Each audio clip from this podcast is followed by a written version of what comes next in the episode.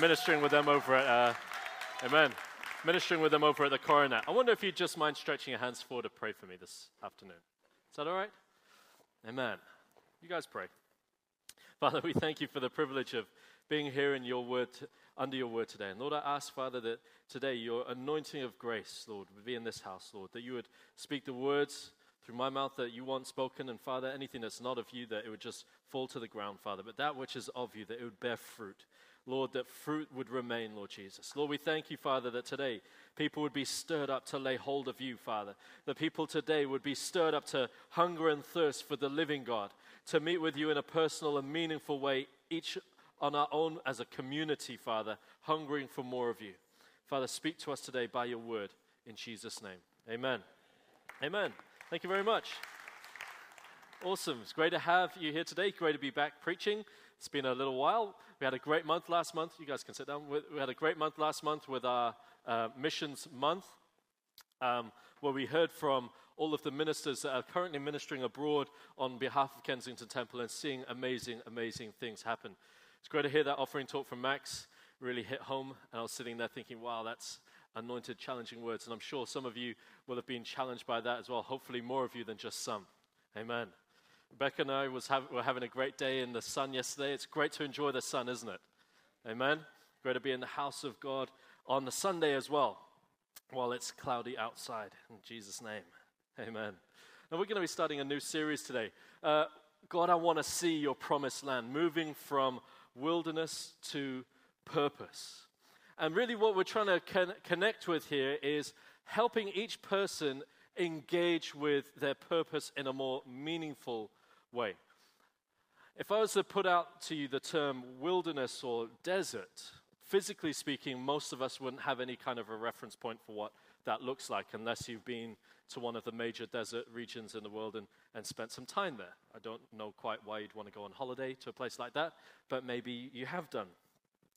But there is a sense of wilderness or desert experience which can occur in the Christian walk can occur as, in a sense, a spiritual experience.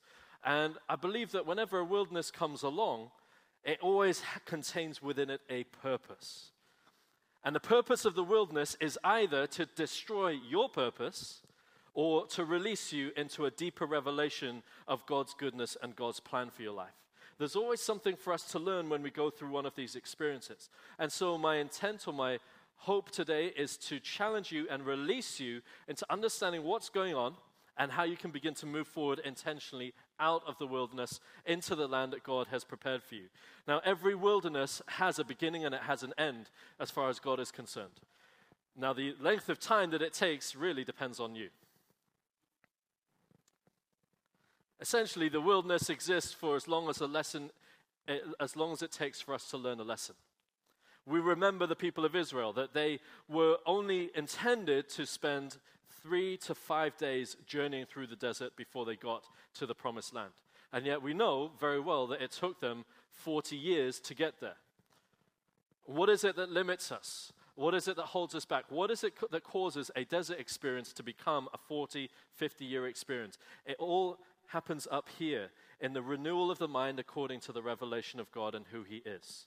If we will not accept God at His word and begin to move from a place of understanding what God says about Himself, then we will end up logged, jammed in one place, not moving forward according to the purposes of God. And there's two words that I want to really speak to and challenge while we're going through this message. Those two words are I think. I think. One of the great travesties of individualism as, uh, in the world today is it has taught us to be stupid because we have learned the words I think and assume that therefore it's the truth.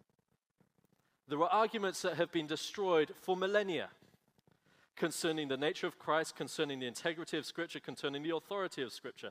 For millennia, they have been destroyed. And yet today, because people add the word I think, suddenly they're seeing a revival. I think that Jesus was just a nice guy. I think that Jesus was just a prophet. I think that they doctored scripture. Tell us in history when they changed scripture, please. Let's go to a point in time and have a look at it And let's see where they changed Scripture, because as far as I know, in the history that we read and that is widely available, there was never a point in time when Scripture was changed. So I think Scripture's been changed, therefore I'm not going to believe it. I think Jesus is not God, therefore I'm not going to do what he says I should do. I think that really, you know what, maybe we should hold this idea of God and creation in some sort of attention because we're not really sure about if it's really true or not. I want to encourage us to begin to understand that Scripture, if we don't believe the bits that we don't want to believe, then why would we believe salvation? Why would we believe in, we believe in heaven? Why would we believe in justification by grace? and through faith alone. Why would we believe in any one of those things? See, I think are words that will keep you in desert spaces for a long, long, long, long time. And I really want to rip out the idea that we should elevate, I think, above the Word of God says. The Word of God should determine what we think. When we are coming to understand how we should look at a situation, what does God think? And therefore, how should I think? Not, I think above what God thinks. You get where I'm going with this. Amen. So I want to begin with Matthew chapter 5 and verse 6. Scripture speaks right to the heart of the issue. Blessed are those who hunger and thirst for righteousness, for they shall be filled. We're created to hunger and thirst. We hunger and thirst physically, we hunger and thirst emotionally, we hunger and thirst spiritually, we hunger and thirst intellectually. In every area, there is something in the creation identity of man that we desire more. The only question is what are we using to meet that need? What are we using to satisfy or satiate our appetite?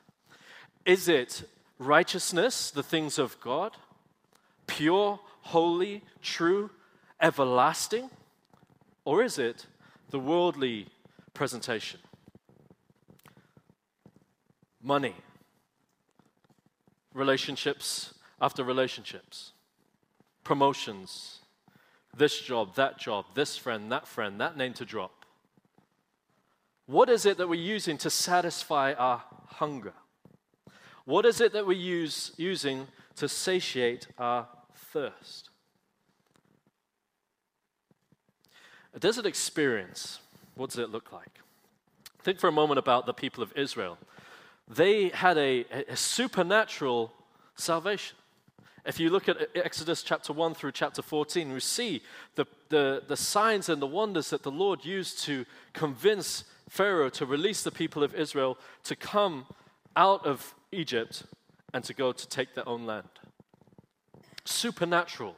A cloud led them by day, a fire warmed them by night. They were led to a Red Sea which parted, and they passed through the Red Sea onto the other side, and thus escaping death and punishment and enslavement. And yet, those same people who'd experienced the supernatural salvation found themselves very quickly in a new terrain, the desert terrain. And the desert terrain was intended to be a place where they could cleanse, sanctify, see set free from the old ways of thinking, the slave ways of thinking, the Egypt ways of thinking.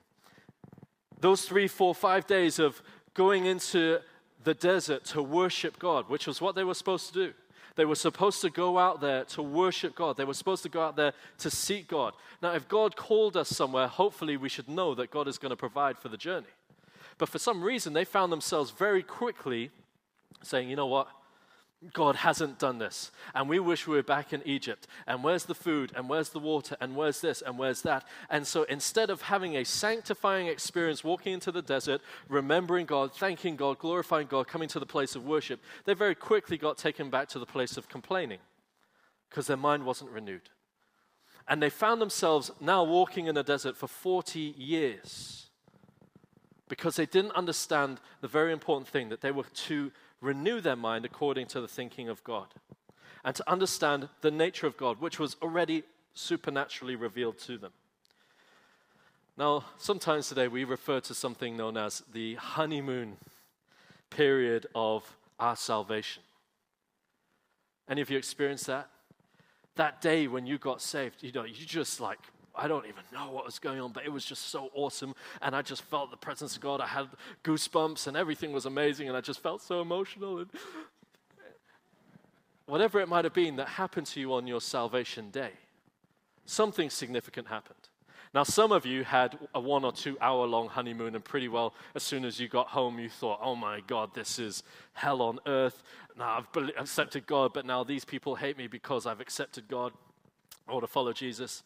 But some people have a honeymoon, a decent honeymoon, and they have three, four, five, months of awesome times with God, and their prayer just seems to get answered before they even think it. And this happens, and that happens, and wow, I've got such a testimony because God's done such great things. So, whichever end of the spectrum you find yourself on, pretty soon you'll find yourself in a place of a desert. What would a desert look like? Spiritually speaking, it looks like God beginning to hide himself the prayers, answered prayers don't seem to happen so quickly. The financial challenges seem to mount up. Other issues begin to crowd in. Our family begins to give us problems for our faith, or uh, work life begins to get difficult. And we suddenly find ourselves like, God, did I really get it right? Did I really meet you? Or was it just like a, um, an emotional experience? And we begin to doubt. You know what? I'm not really even sure if I believe in God, you know, it went well for, I got a lot out of it. You know, a few months, it was good. But, you know, I'm just going to chuck all of this God stuff in. You know, it, it was good while it lasted. We might not actually walk out the church, but we begin to accept less than what God intends for us sitting in the church, possibly even today. We could end up sitting down. You say, God, you know, that's what you used to do. That's amazing stuff at the beginning, but now, you know, just life as usual. But that's not at all what God intends. He intends that we would begin to move forward with Him. See, God hasn't changed. Even though He's hidden Himself, He hasn't changed. Why is He hiding Himself then? He's hiding Himself so that we would then begin to pursue Him. If he didn't hide himself, then we would find ourselves in danger of an immature understanding of who God is. I had this very self same experience myself. I was raised in a Christian family, went taken to church every Sunday um, up until the age of 18. But all I knew about church and God was the fact that my mom made me go and she made us pray. That was it. I had no foundation in God.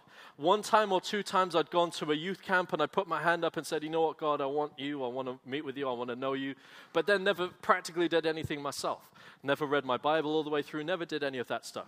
And so the moment my, my life gets shaken, my mom got cancer and then I ended up going to university, my whole foundation to do with God, one sweep, gone.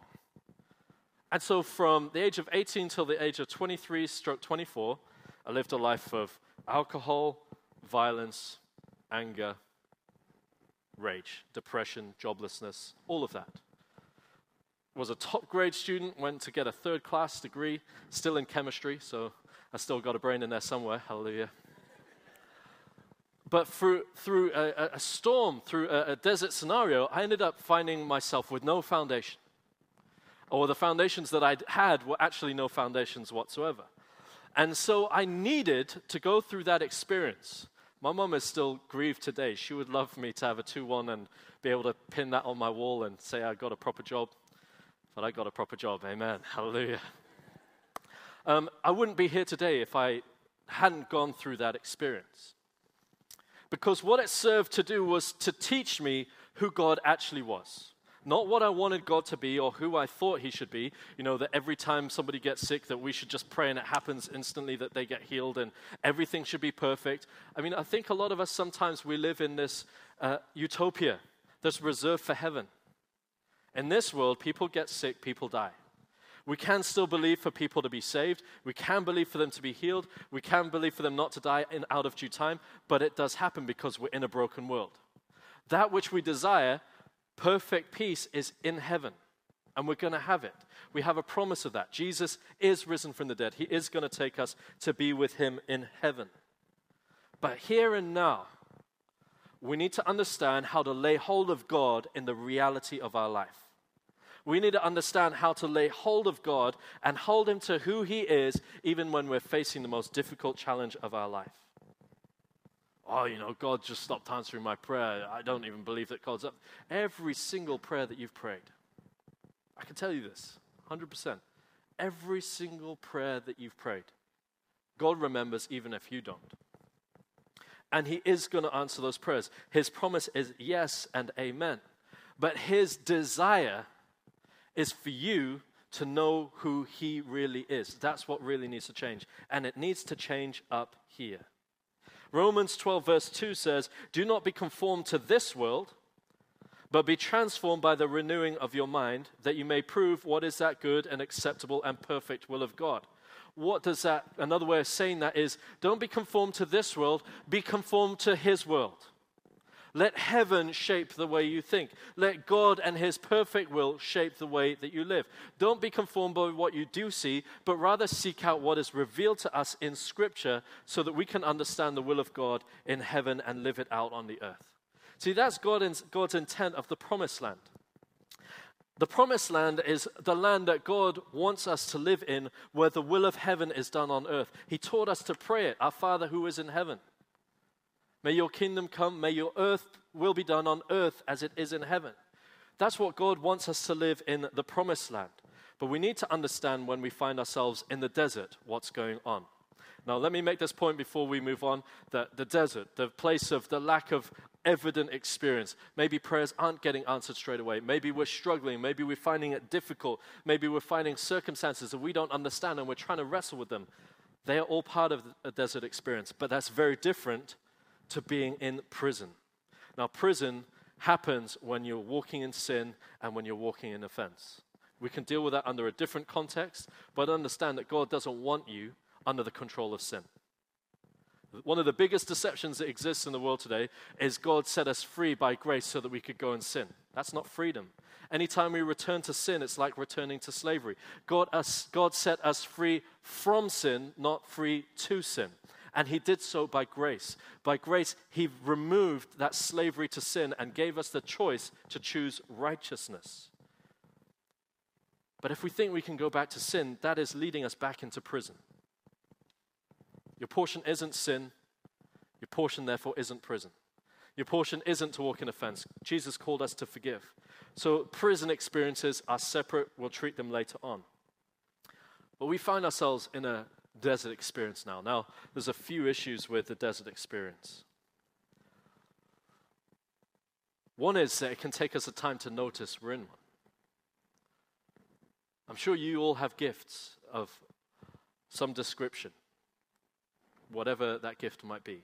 Maybe some of you are incredibly uh, conscientious. Make sure you do everything right. Maybe some of you are highly skilled in, in certain areas. Maybe some of you are confident in your ability to keep going and have strength physically to keep going in different situations in life. And it's very easy, whatever your gifting is, to live out of the gifting instead of living connected to God and who He is.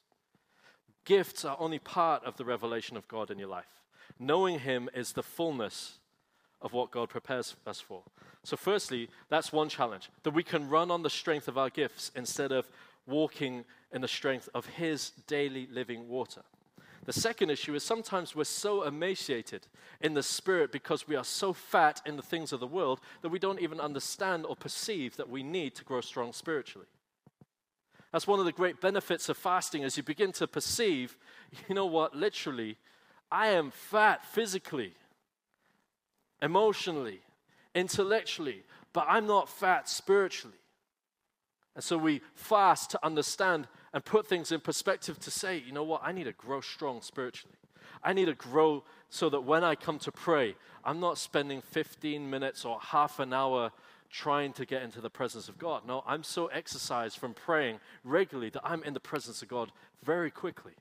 I'm laying hold of God very quickly. That's strength in the Spirit. When I pray, my prayers get answered. When I pray, the presence of God comes. When I pray, things begin to move because I'm praying and exercising spiritually. It's like lifting weights. You walk into a gym, you might lift up the two kilo weight. But if you work out a bit more, you might lift up the four kilo weight. If you work out a little bit more, you might get up to 18, 19, 20, I don't know, however many weights you want to move. In Jesus' name. Amen. Huh? I, I figure if you can pick yourself up, then you've done pretty well. But same with spiritual things. We want to exercise the spiritual gifts and become strong in moving in those spiritual gifts so that whenever we face different situations, we can see the power of God revealed in those things. And that's why God leads us into the desert. It's like taking us to the gym. It's like taking us to the place where we need to strengthen ourselves, where we grow strong in the things of God. Now, to put in perspective what I'm talking about, all of us don't know, really know what it's like to live in, in hot climates. Let's face it, we live in England. Hallelujah. But over this last month or so, we've experienced unusual weather. And I wonder how many of you have noticed that you just find yourself like waking up like, oh my God, I just want to go to sleep. It's so hot. And then you're like sitting on your sofa or you're sitting outside and you're just, let me just go for a little sleep. No work today. Let me take it easy today because it's just so hot. All of you know what I'm talking about? Now, that, that's what would happen if we were suddenly to be transported into a supernatural environment. We'd be sitting there like, oh my God, I don't know what to do in this kind of an environment. I, I, I just don't know how to function. I don't know how I pray like these guys pray. I don't know how I move in the spirit like these guys move in the spirit because I'm just, you know, I'm so used to a different environment. I'm so used to cold. How are we living spiritually? Are we used to cold climates? Are we used to the desert? I believe that God wants to begin to stir us to understand that things in the spirit are far beyond what we're experiencing now. Your prayers, they need to be answered. You're believing God for salvation needs to begin to happen. The things where you're praying for people to be healed, not all of them are going to be healed, but most of them could be. But we're seeing ones, maybe twos. When are we going to start to understand that life in the Spirit is far beyond? It's actually what we find in Scripture miracles everywhere that people went, the preaching of the gospel followed by signs and wonders, abundant provision, miraculous breakthrough, people not afraid of prison because God just comes and opens the prison doors in the middle of the night. A place where God begins to do unusual and amazing things because we've begun to, begun to grow strong spiritually. Are our minds being yielded to the Word and being shaped by the Word? If we begin to realize that perhaps they're not, then we, maybe we're put in the right place. If we're beginning to realize that actually, you know, I, I recognize that I'm pretty well fat in all of the other areas except spiritually, then you might start to recognize that you're actually thirsty. And that's what we want to stir up through this series. We're thirsty thirsty. Thirsty. I had this terrible experience the other day. Really awful. Really, really bad. I was sitting somewhere and my tongue it began to grow really, really dry. And my throat was really, really just, I could barely talk. It was so parched. And I was just sitting there and thinking to myself, if only I could have a glass of water. And so what I did was I got up off the sofa and I went to the kitchen and I got a glass of water.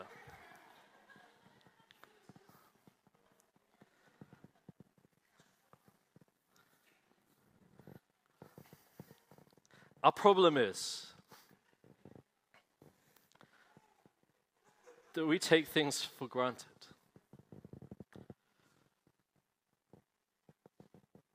You know, people used to have to go for a day or two days. They used to have to plan when they were going to go get water, the time of day they were going to get to make sure that they didn't get burnt by the sun or dehydrated as they went to get it.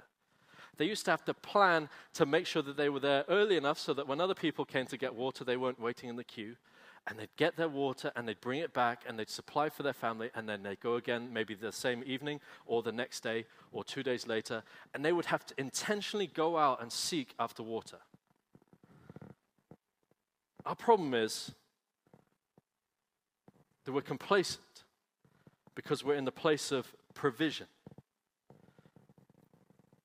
What I'm talking about is I don't want us to just suddenly sit here and go, God, you know what? I really hear what Gabriel's saying. I'm going to have one supernatural experience. I'm going to immerse myself in the presence of God, and that's going to be it. Because we all know that we do it that one day, and then Monday, Tuesday, Wednesday, Thursday, we just go back to living the same way that we did before. What I want to get to us and speak to our hearts is that we need to get good at receiving this living water every single day. And for us, the reason I'm bringing the illustration of going to the tap to get a glass of water is we've grown lazy. If water doesn't come out of the tap, we say, What's wrong with the tap? Let me call somebody to complain. Let's complain about the water not coming out of the tap. Let's compl- uh, complain. Oh, I don't, I don't get spiritually fed in that church I go to. I don't get watered in that church I go to because they're supposed to have it on tap. And we're supposed to just come and get it. Instead of each day us personally going out on the daily pursuit for water. Now, thank God we live in a day where water is on tap. You see, innovation is supposed to free us so we can spend time on more purposeful things.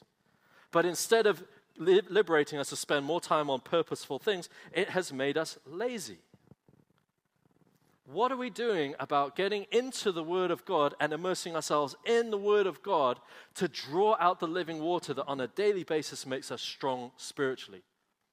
Probably I know that all of you are thinking, well, I'm feeling a bit convicted. This is me right now. I'm not interested in conviction, I'm interested in action. What are we doing to get into the Word of God, to begin to draw out of the Word of God the living water that is going to strengthen us and refresh us? Not once a quarter, once every half year. You know what? I'll go for my annual MOT at the Encounter Center. No, this is daily. I'm receiving from the Word of God and I'm drawing on that living water. I'm making that personal decision today to make the journey to get living water. I'm going to the well. I'm going into my Word to get life about Jesus, understanding about Jesus from the Word. You know what? I thank God every day for the church, this church. The way I equivocate it is that God has put me in a boat in the biggest lake in London. And if I want to receive from God, all I need to do is take a glass and dip it over the edge and get a glass of water.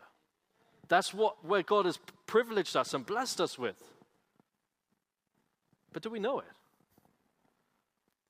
No, we're sitting in the boat waiting for the tap to come over the side and we're trying to open it and it's not water's not coming out and what's going on? Just reach over the side and get, get a glass of water. Oh, whose, whose job is it to get the water? Well, Thames Water, isn't it? They're supposed to provide us with the water. And that's a problem oh, I come to church because the pastor has been digging a well. And the pastor is going to bring us a word that is going to refresh us on Sunday so that come Saturday, I'll still have something left so that when I come on Sunday, I'll be all good.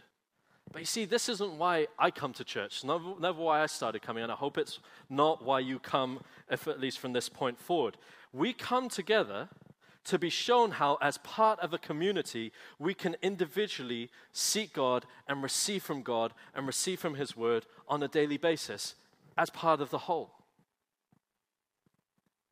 Not so that I can give you the water that I'm bringing out of the well, but we can all learn how to go build wells and draw water and get into the scripture. My Bible is in here on app, all right?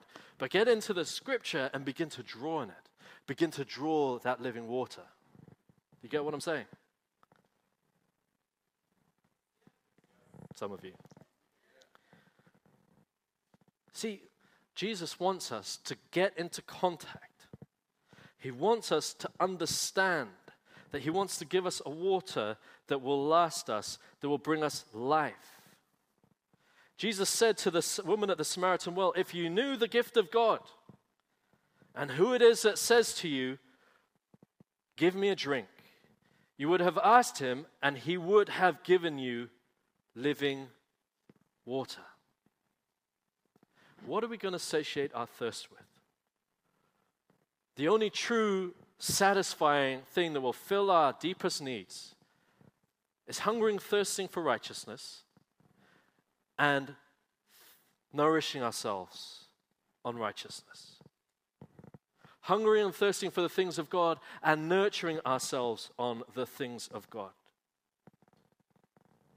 And it means each one of us, as part of this community, need to begin to take responsibility for that. See, what happens is if, if you just like, well, this doesn't affect me, is the desert happens like the Israelites. You see, they were thinking what they wanted to think, and the other person was thinking what they wanted to think, and the other person was thinking what they wanted to think, instead of aligning to the call of God upon the people of Israel to go and worship God. It's a compounded issue. If each one of us doesn't take responsibility for going to God to receive from God as part of the community, then the community as a whole suffers and we just end up walking around in the, in the desert. We should all be hungering and thirsting for the things of God and taking it personally that as part of what we're doing as a whole, we would move the community forward, move the church forward because we are pursuing God. That's the call of God on our lives. Revelation 22, verse 17 says, And the Spirit and the bride say, Come. And let him who hears say, Come. And let him who thirsts come. Whoever desires, let him take the water of life freely. If we find ourselves in the desert, if we find ourselves with God withdrawn, so to speak, what is He asking of us?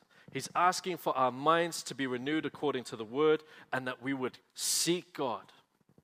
If the well that we dig is two feet deep, it's not deep enough, dig four feet deep, dig six feet deep, dig, dig 100 feet deep until you hit the water that God has promised in there, is there. And lay a foundation. Lay a foundation in the word so that when you come into this community, you're bringing strength to strengthen your brother, to strengthen your sister, so that together as the church, we can go forward to do what Jesus calls us to do. Now, you want to know what strength looks like? Strength in the desert. I'll tell you what strength in the desert looks like. It looks like Jesus. Sometimes we get afraid of desert experiences.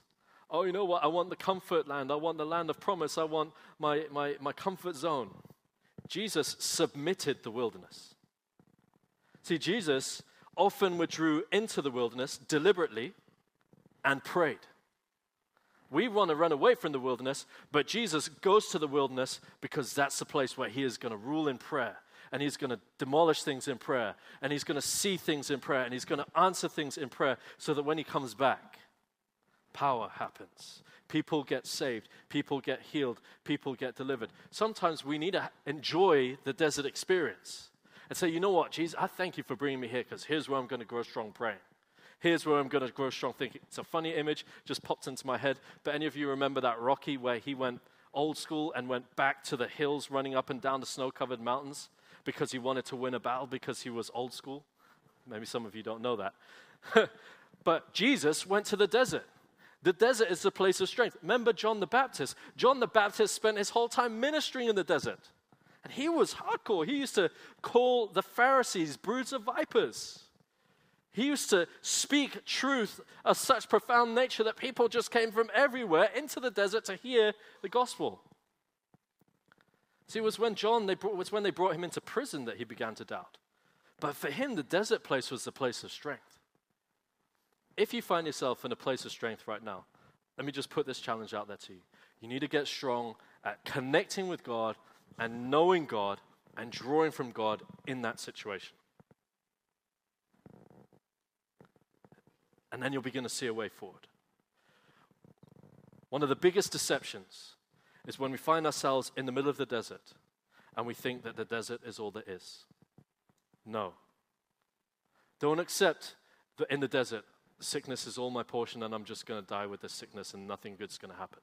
No. There is a word that has come from God. There is a word which brings life in the desert. Wherever you find yourself, I'm struggling right now with prayerlessness. No, there's a word that comes from God, living waters that will cause you to pray effectively. Whatever desert, whatever situation, there's a word that God has given us. So, what I want us to do is for the last five minutes or so, intentionally connect with God. Intentionally.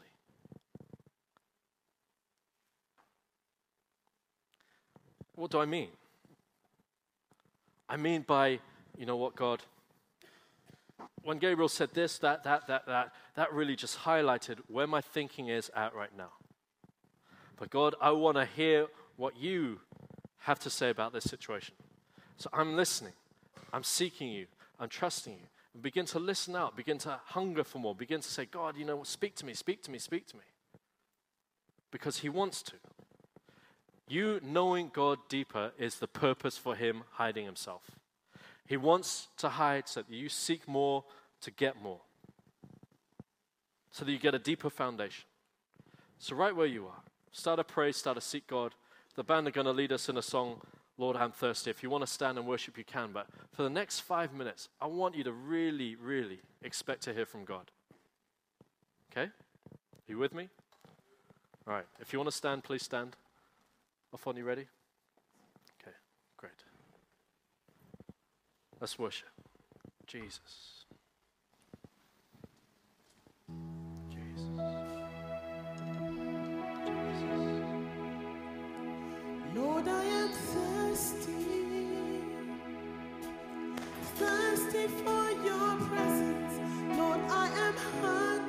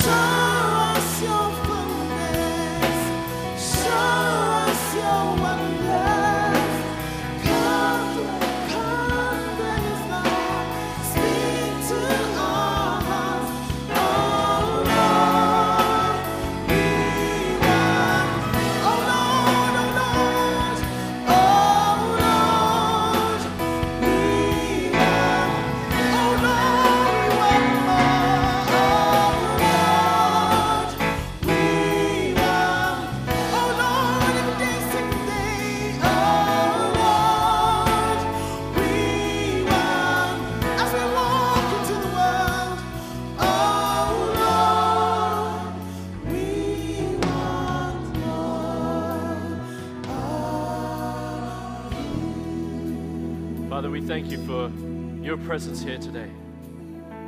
Lord, we thank you for the renewing and the refreshing that's happening even now, Father, to hearts that have long been thirsty for you and needing a drink. Lord, we pray, Father, that today, Lord, that you would do much more than just show us how to have a big drink on a Sunday, but that we would thirst for more of your living water from Monday through to Saturday. Lord, that you begin to put a hunger in us to come and seek your word, to seek you in worship, to seek your presence, that we might know you and that we might know you more. Lord, we pray, Father, that if any of us find ourselves in a desert situation, Lord, that we would not close our minds and continue to think in the ways of old, Lord, that you begin to stir us up, Father. You begin to renew our minds according to the Spirit of God and the Word of God, that we would surrender, I think, ideologies and begin to ground ourselves in the Word. And Lord, as we lay hold of your promise, lay hold of your Word, lay hold of your will, that we would begin to see that effective in our lives as we step towards our promised lands. Lord, we thank you that each one of us has a land to possess and see you glorified in. Each one of us has a place to take, Father, as part of the community in that land, Lord, where we can see power released, where we can see the kingdom of God established. But Lord, we ask for each one, Lord, that you'd align us to that purpose by causing us to hunger and thirst for your righteousness first. Jesus, by the end of this month, we want to see each person hungering and thirsting more of you, for more of you, for more of you. Jesus' name. Jesus' name. Jesus' name. Jesus' name. And if you want to worship another song, do you want to? If you want to, we will. Okay, let's worship then.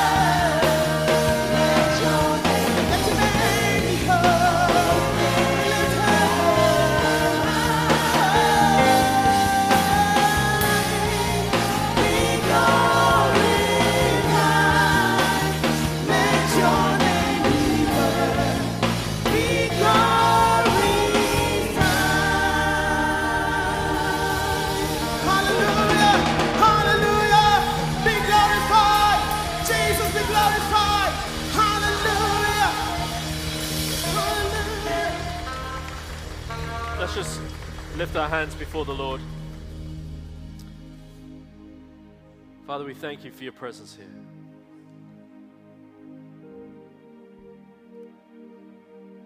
As we praise you and as we exalt you, we thank you for pouring out your Holy Spirit in this place.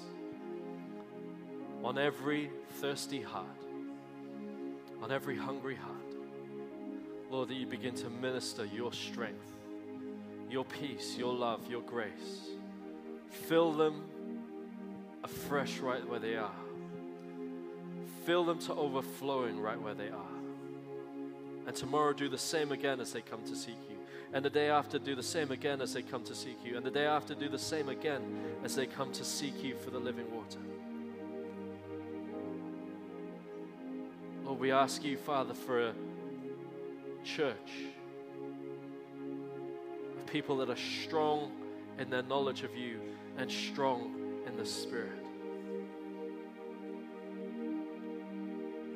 People that have shaken off the ways of the world and the strengthening of the world and rather have come to seek you for your living water.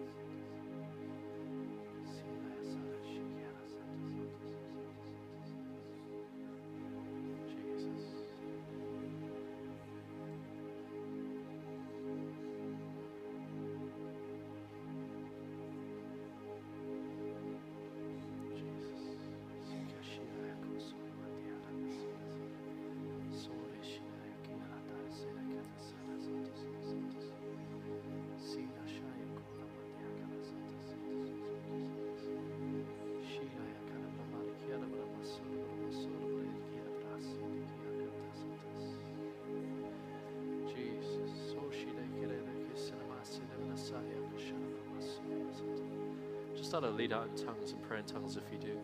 But just start to praise. Start to thank Him.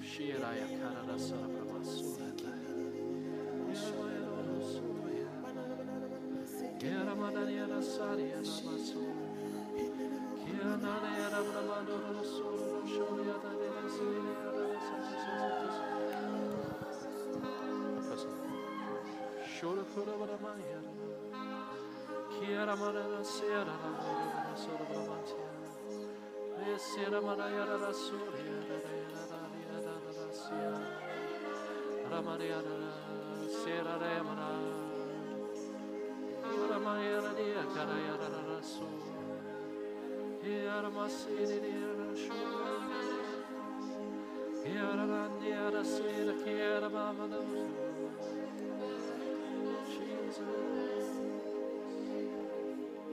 Fill us, Lord. Fill us, Lord. Fill us, Lord. Lord, as you fill us and flood our hearts, Lord, begin to wash away depression. Begin to wash away negative, hopeless, faithless ways of thinking. Lord, begin to stir up hope in us, Lord Jesus. Hope for your kingdom, hope for your glory to be released in us. Hope concerning the situations we're praying about. Faith, Lord Jesus. Faith to see the impossible made possible. Lord, we thank you, Father, for answering our prayer, Lord, for hearing our cry, Lord Jesus, for beginning to do a new thing. Lord, I thank you that you would do a new thing in this generation. Lord, that people would be renewed and transformed by your word. Not conformed to the world, but, but transformed by your word. Jesus. Kira sare, kira sare, kira sare. Kira masaya, kashira, lasonto. Jesus. In Jesus' name.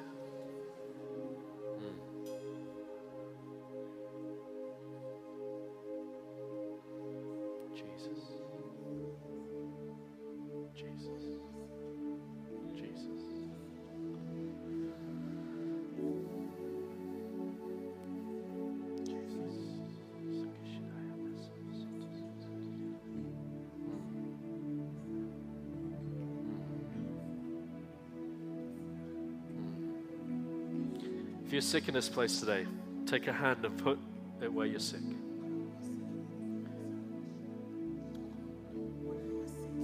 Father, we thank you for every person here. They're a child of the living God, a son or a daughter of the living God. And we release your healing anointing over their bodies and command healing in Jesus' name. Command divine order in their bodies, Father. Right where they're putting their hand right now by faith, Lord, we speak healing over their bodies. Where there was pain, we command that pain to go. Where there is malfunctioning kidneys or malfunctioning livers, we command those kidneys to come into line and those livers to come into line in the name of Jesus.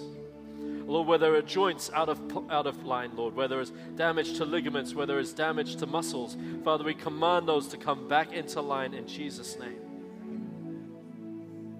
Father, where there is a sickness of the heart today, where there is a brokenness and a despondency from heartbreak to do with relationships, Lord. Lord, we thank you that you would heal, Lord. That you would move mightily to take away that pain that is associated with that heartbreak, Lord. And begin to set your son or your daughter on the right path, Father, knowing that they are loved by you most significantly. I lift up those, Father, who are struggling right now with what to do with family members who are sick or even recently passed away.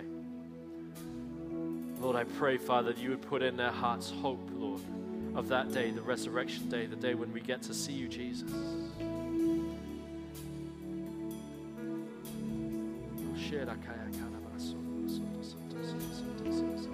Jesus. We lift up every person, Father, that is not yet saved, that we've been praying for to be saved. And Lord, we thank you for a shift right now in the spiritual realm over their lives. We thank you for a dynamic change, Lord God, that you'd push back the works of darkness and you bring forward the word of truth into their lives, Lord. Lord, we thank you, Father, for testimonies of salvation, for testimonies of people responding to the gospel of Jesus. Jesus' name. Jesus' name. Jesus' name. Jesus' name. Just one final thing, Father, we thank you for those that even now are wrestling. They feel like they've shunned the call of God, they feel like they've missed out on your plan and purpose for them. But Lord, we thank you that you're the God of the second, the third, the fourth, the fifth, the sixth chance, the hundredth chance, the thousandth chance. If only we would turn to you. And Lord, I pray for every person that is carrying a weight of guilt and a weight of shame and a weight of condemnation.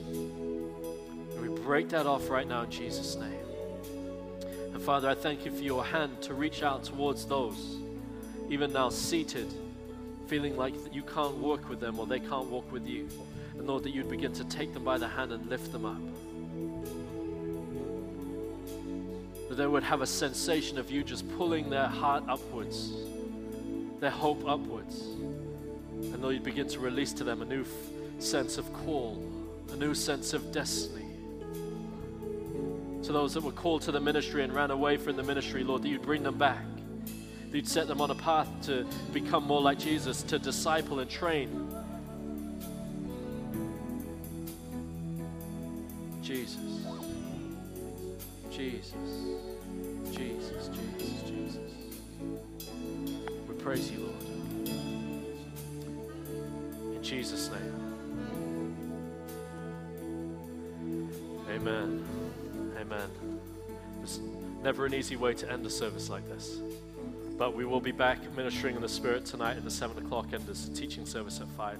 And you can keep just walking in that sense of God's peace as you leave today.